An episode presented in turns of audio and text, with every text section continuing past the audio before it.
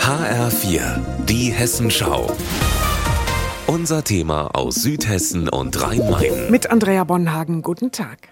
Ein junges Paar hat vor zweieinhalb Jahren in Eltville ein Baugrundstück von der Stadt gekauft. Und das ist zu einem Riesenproblem geworden.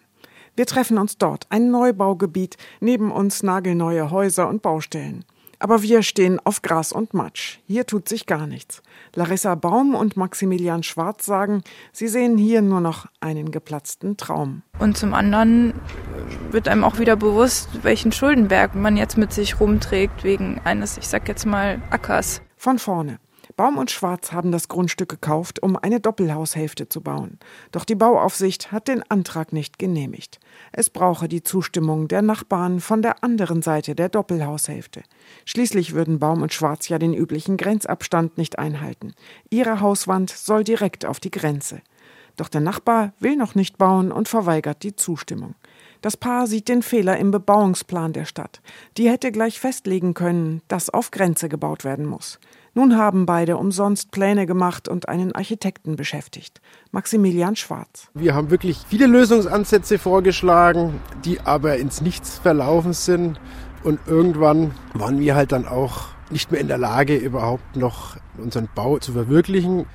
Ich bin sehr enttäuscht, wie sich eine Kommune gegenüber bauwilligen jungen Menschen verhält. Der Bürgermeister der Stadt Eltville, Patrick Kunkel, verweist schriftlich auf Einigungsversuche. Die Stadt hatte im vorliegenden Fall bereits 2020 angeboten, das verkaufte Grundstück gegen ein anderes zu tauschen. Die Stadt hatte sich auch bereit erklärt, die Hälfte des entstandenen Schadens zu übernehmen. Die Käufer hätten abgelehnt.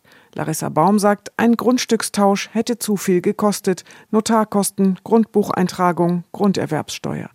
Und jetzt? Wir zahlen aktuell den Kredit für das Grundstück ab und zahlen gleichzeitig Miete und haben natürlich hohe Schulden, zum Beispiel aus der Nichtabnahme der Finanzierung. Sie haben sich einen Anwalt genommen und die Stadt Eltville wegen arglistiger Täuschung verklagt. Die Stadt hätte schon vor dem Verkauf von der Problematik gewusst. Bürgermeister Kunkel widerspricht grundsätzlich, das Grundstück sei doch, wie alle anderen in dem Gebiet, bebaubar. Der Prozess läuft am Landgericht Wiesbaden. Andrea Bonhagen, Eltville.